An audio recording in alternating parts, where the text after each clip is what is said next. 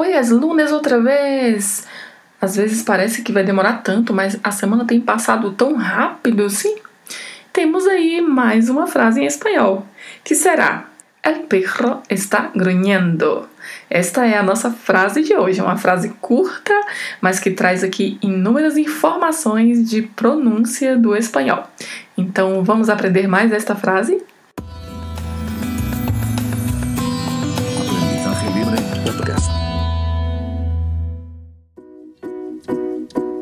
Olá, eu sou Adriana Cândido e toda segunda-feira trago uma frase para aprendermos vocabulário, gramática e pronúncia do espanhol. Assim vamos aprendendo, aperfeiçoando o espanhol, aprendendo bastante vocabulário e também as pronúncias. E se você estiver seguindo direitinho e repetindo essas frases, com certeza já está desenvolvendo também a sua oralidade no espanhol. Isto é muito importante. Então vamos à frase de hoje? Lá. Esta frase é curta, mas ela tem alguns aspectos interessantes aqui. A gente começa analisando aí o el, né, que é o artigo masculino no singular el. A segunda palavra que é perro, que é cachorro em espanhol. E aqui eu aproveito para falar sobre a pronúncia, algo que é muito importante observar no espanhol. Sempre que temos uma palavra com apenas um R no espanhol, a gente tem um som vibrato, né? Tem um som vibrato deste R. Nesta palavra, nós temos um duplo R, nós temos dois R's.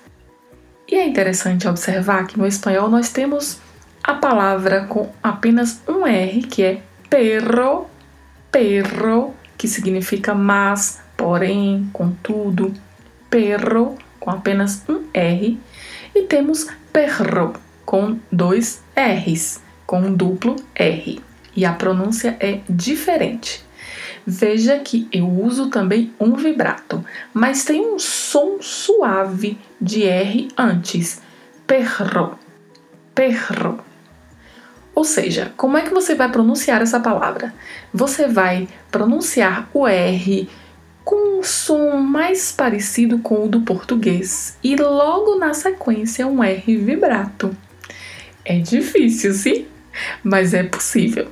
Então, vou falar de novo as duas palavras para fazer a diferença. Perro, que significa mas, porém, contudo, com apenas um R, pronunciado com o som vibrato. Perro, perro. E perro, que significa cachorro, pronunciado com um som de R seguido com o R vibrato.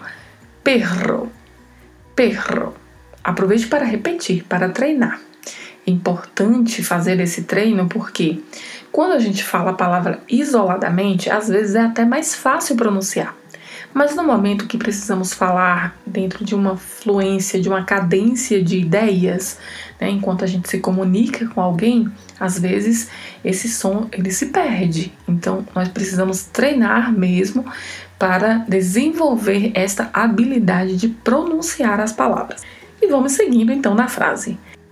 Está, que é o verbo estar, aqui conjugado na segunda pessoa do singular, no presente do indicativo, ele está, lembrando que tem a diferença mesmo aí, né, assim como no português, do A com um acento agudo, tá? Extremamente importante, porque esse acento faz a marcação da conjugação do verbo. Então é extremamente importante que o verbo seja aqui acentuado. Ele está. E grunhendo, que significa rosnando. Grunhendo, que vem do verbo grunhir. E ele é escrito com N com tio em cima, na letra N, como falamos em espanhol. Na letra N. Então a pronúncia precisa ter esse som semelhante ao NH do português. Grunhendo grunhendo. O detalhe importante aqui é que o verbo é grunhir, grunhir. E o gerúndio é grunhendo, grunhendo. Não tem a letra I. Lembram-se no episódio passado do podcast que falamos sobre o verbo ler e o verbo construir?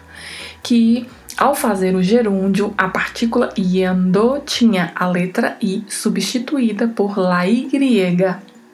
E aí a pronúncia ficava com um som diferenciado, né? Construyendo, legendo. Neste caso aqui, que o verbo tem a letra N, o que que acontece? A letra I é eliminada e aí a gente vai ter apenas o endo como partícula para fazer o gerúndio. Isto vale para os verbos que têm a letra N e que têm o duplo L. Vai se eliminar a letra I e o gerúndio será feito apenas com a partícula endo e não iando. Então, grunhir, grunhendo. A nossa frase, então, el perro está grunhendo, significa dizer que o cachorro está rosnando. Uma frase simples, muito fácil, mas viram que ela traz aqui duas palavras com particularidades de pronúncia, além do gerúndio que comentamos, e que precisa de treino, precisa realmente treinar a oralidade. Então, deixo essa frase com você esta semana para que você estude, repita em voz alta, treine as pronúncias. Em caso de dúvidas, perguntas, envie um e-mail ou então se comunique comigo pelo Instagram ou pelo Facebook do Aprendizagem Livre. Os dados para acesso a essas redes estão todos na descrição geral deste podcast. E se você quiser mandar uma mensagem diretamente para mim, envie aqui no link que se encontra na descrição deste episódio do podcast. E se quer continuar aprendendo espanhol, continue acompanhando os episódios que disponibilizo aqui semanalmente. É um prazer contar com a sua audiência. Então fico por aqui e hasta el próximo lunes. Que tengas uma linda semana.